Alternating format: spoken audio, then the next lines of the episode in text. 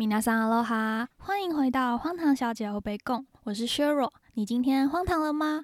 哼哼，今天是开台的第一个月，我的前两集不重复下载率都破百了，真的超级开心的。也不知道自己讲了这么多干话，大家怎么会有这么多人听？哼哼，反正就是很谢谢大家啦。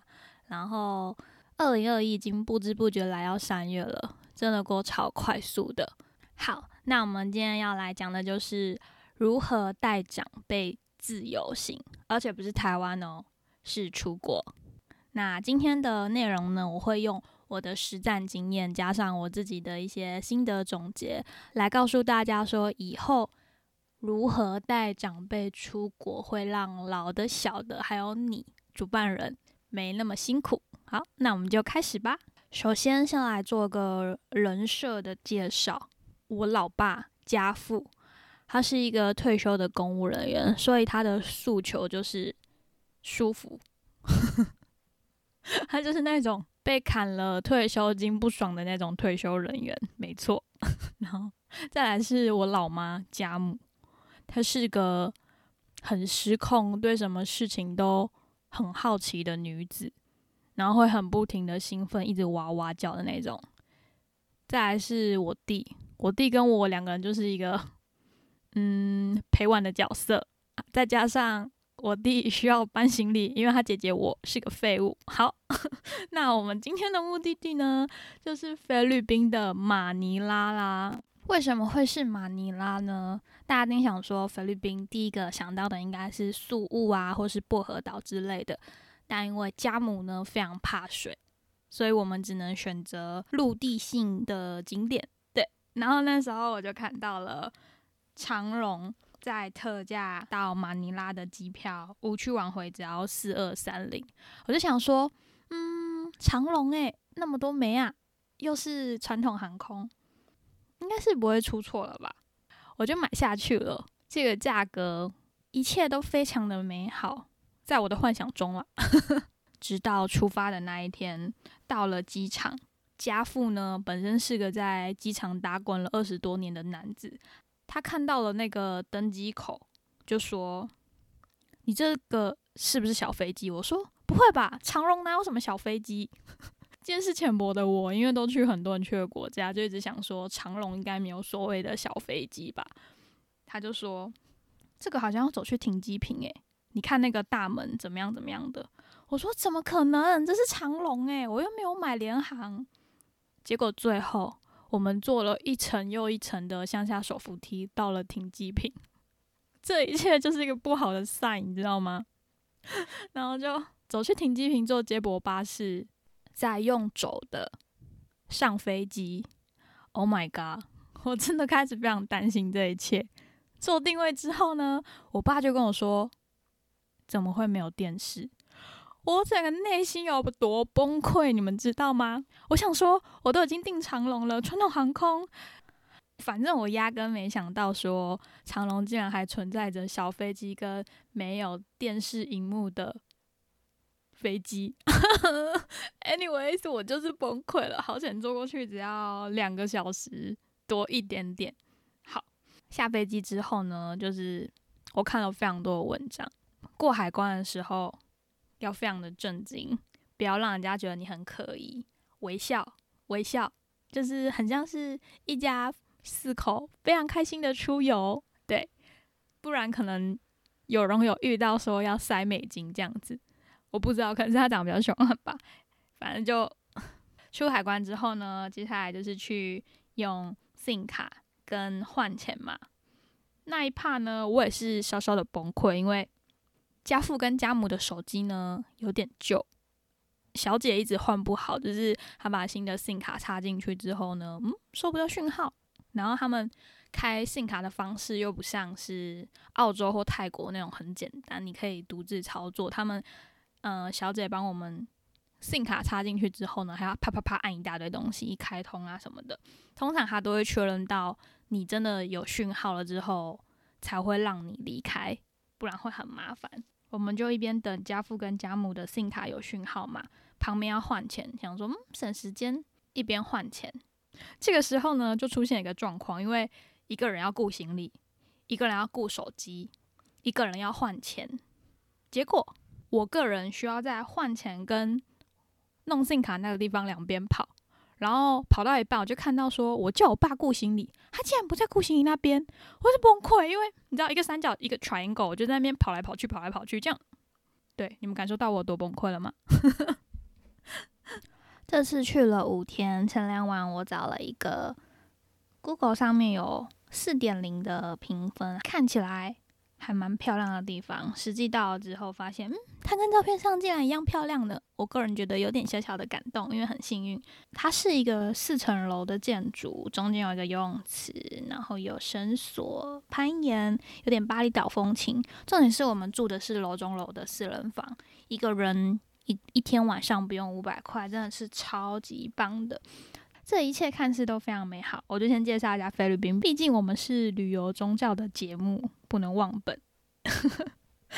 身为一个旅行强迫症的我呢，在每次出游之前，我会查好所有的景点啊、交通、餐厅，这都是基本的嘛。可是我会变态到说，每一家餐厅我要吃什么，点哪一道菜，我都会把它查好。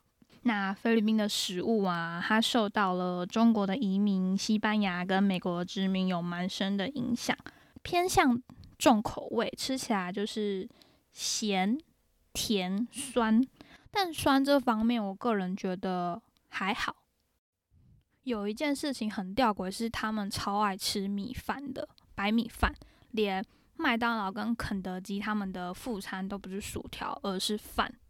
我查了一下，《换日线》在二零一九年的文章里面提到说，菲律宾人每一年一个人平均要吃掉一百一十七公斤的米，而台湾人是四十四点八公斤，日本人是六十八公斤，等于菲律宾人一年吃掉的米量是台湾人的二点六倍。对他们真的超爱吃饭的，加上东西又很咸，所以你真的会不知不觉的。挖很多饭来吃，但我觉得很吊诡的事情是，他们的米又没有特别好吃，就又不 Q 又不香又很干。就是这边我还查到了一件事情是，呃，他们是真心喜欢吃米饭的，而不是因为他们穷。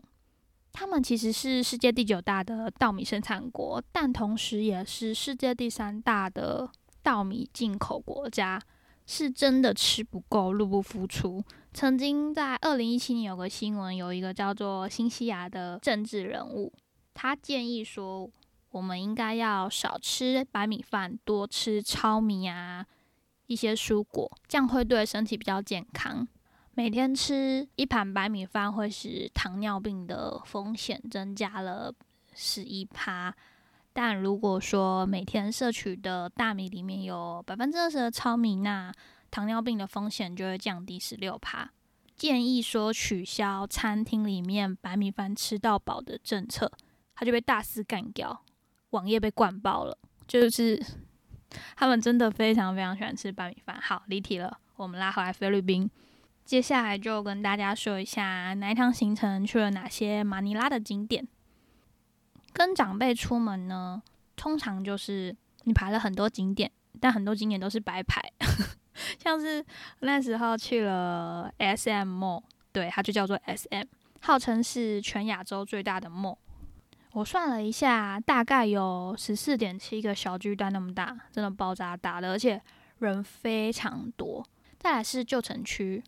就是他们以前被西班牙殖民时代的那个区域，因为我个人呢就非常喜欢历史，去看了一些教堂啊、炮台、堡垒、一些破掉的墙壁啊，那些你知道灰啊什么等等的，我爱到不行。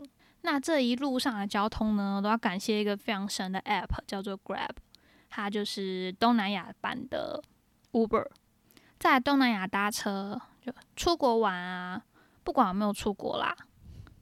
在台湾也是一样，很怕被司机坑啊。那个 app 也会帮你算好多少钱，非常的安全又快速。提到搭计程车，大家一定有耳闻说马尼拉的交通很可怕。我们抵达的第一天，从机场到饭店其实只有短短的五点四公里，但塞了快一个小时，诶，完全不知道在塞什么，就是动都不能动，路上满满满满的车，就跟我们。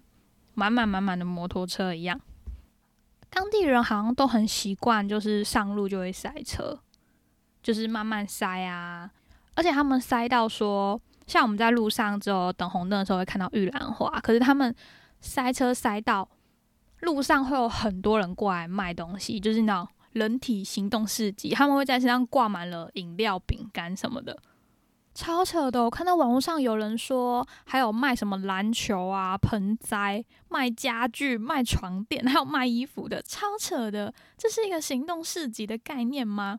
很慢很慢，就是我已经在车上划手机划到很累了，然后一抬头发现，为什么窗外还是同一个景色呢？当地人就是很平淡的看待这一切，然后就想说，这不对吧？因为不管怎么样，你起码要动一下下。有时候我们说很塞车，很塞，但还是会有什么时速十公里或二十公里，但他们就是完全停在路中间内。不爽的话就狂按喇叭，你甚至可以下车去走来走去再上车，车也都不会动，超扯的。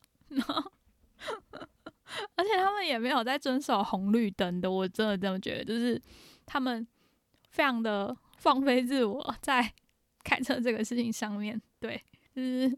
参考用的那些交通号志，对，那这么多车子的原因，应该是因为人口的密度过高，所以用车的量很大。马尼拉市的人口密集度有到四万三千零七十九每平方公里，而台北市每平方公里的人数是九千五百五十七人，马尼拉足足是台北市的四点五倍，难怪会有这么多车子。前几天的塞车啊，都是在市中心里面，所以怎么塞都不会超过一个小时。但是，本集最让我崩溃、这趟行程最高潮的地方来了，就是人都去了菲律宾嘛，当然就会想说我们要去看个海啊。但是从马尼拉拉到宿务啊，又太远了，于是乎我就在地图上沿着那个海岸哦，放大一个一个找。找哪边的海滩有住宿的地方，又不会离马尼拉的市中心太远。于是乎，我找到了一个叫 Pico de Loroco 的地方。它在海滩上面，是那个建筑物就紧邻着海边，旁边还有小酒吧。我觉得，嗯，这一切就是我的天堂啊！那一天一早退房之后呢，对啊，退房前还有件精彩的事情，就是。入住的时候有付押金一千 peso，退房的时候要领回来嘛，他就一直说我们拿了他们的毛巾没有还，我就想说这饭店根本就没有付毛巾，他是在丢稿嘛。因为我们入住那一天呢，他房间里面的备品都只放两份，但我们是四人份嘛，我都跟他要完了一轮之后，他也没给我毛巾，我就想说，嗯，那应该是提倡环保，不付毛巾吧。我也没有再问他确认，结果我就在那边柜台跟他大吵大闹。我就说：“那我就打开行李给你检查，我干嘛要偷你的毛巾？”他就一直就是拿他的扣机跟工作人员确认说有没有找到毛巾什么的。我：“我心想说，干你娘！我为什么要来菲律宾偷你四条破毛巾呢？”好，最后他还是就是有把那一千披手还给我，因为我在柜台整个大吼大叫、大暴怒，对。然后我们就拿完那一千块之后呢，我将情绪转变是有点太快，你们还 hold 得住吗？就是我拿完那一千披索之后呢，就要去刚刚说的那个度假村嘛。那个度假村离马尼拉的位置是两个小时的车程，我就开始叫 Grab，结果根本没有司机想要去那个地方，因为太远了，拒绝我大概有三四台吧。那时候我就有点慌了，因为钱都付了，没有道理说不去。那如果不去的话，我这两天突然要干嘛？就是你知道当下就是，我就先叫梁老在大厅那边坐着，不然我一直叫不到车，又看到他们会很焦虑。好险，我弟也是知道说我整个人在慌张了，就是有好好照顾好他们。在这个找不到车的途中，有其中一个司机感觉很像白牌。他就听到我们要去这个度假村之后，他直接开价四千块。我心想说：“跟你娘！”因为轿车软体上面估的价格是一千到一千一，结果他竟然直接喊那么高的价格，我就说不用叫车，他就有一点嗯笑的意义深远，应该是他当地人早就知道说我们没有人要去这个海边，感觉有点在等待我们放弃，就在那个饭店里面闲晃来闲晃去的，好险！我最后找到了一个司机。真的太感谢他了，你知道吗？他就是喊了两千五载我们，因为他说去回来就是一千多块要乘以两倍嘛，我觉得超级合理的。对，非常感谢他的上了车。结果呢，因为他也没有去过，他就走错路了呢。我们两个小时的车程，最后花了三个半小时才到。这一路上有多崩溃呢？因为他的计程车还不是一般的四人座那种，比一般。那种 Toyota 的什么 Camry 啊，都还在小一点点，我们就四个人四个行李箱，非常挤的坐在台车上三个半小时。家父呢，公务人员就是有点受不了了，因为他 宁愿花大把钱去住五星级饭店，也不要跟我在那边穷游，你知道吗？好不容易就是屁股坐到快烂掉，而且中间都没有办法去厕所。感谢老天的，到了那个门口。那门口戒备超森严的，因为它外观像一个度假村，要先进去那个很像警卫室，但又不是警卫室的地方，给他一个 a permit 的纸，上面写的很细哦，还要写说我们是四个人，然后有分别的资料，才放我们进去。对，进去之后呢，我才发现那个地方其实是蛮神秘的布局，因为 Agoda、Booking、Hotels.com 跟 Trivago 上面都。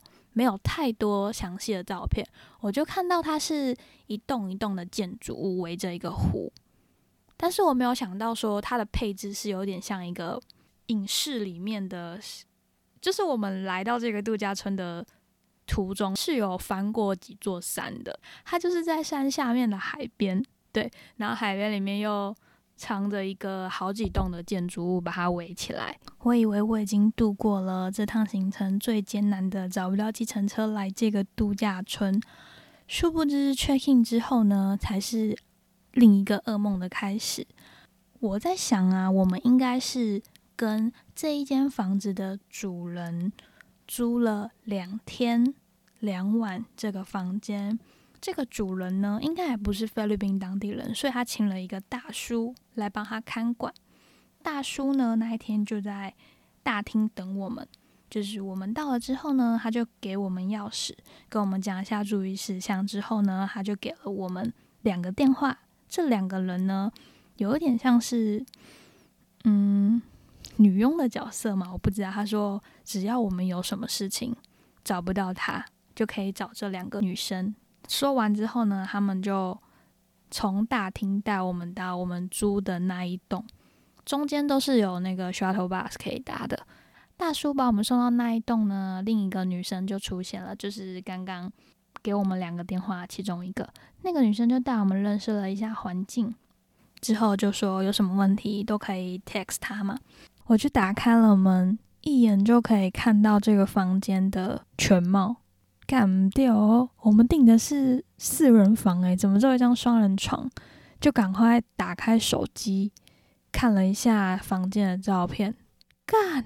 我当下整个就是大冒冷汗，想说：哇塞，我们四个人怎么可能挤得下这个双人床？我们就开始东翻西找。最后呢，你们知道我们找到了什么吗？想知道的话，就期待一下下周一的续集吧。好溜。那这一集就先这样溜，迫不及待的朋友们可以先到 IG 看看这集的相关照片，欢迎留言跟黄糖小姐互动哦。那我们就礼拜一见喽，See ya。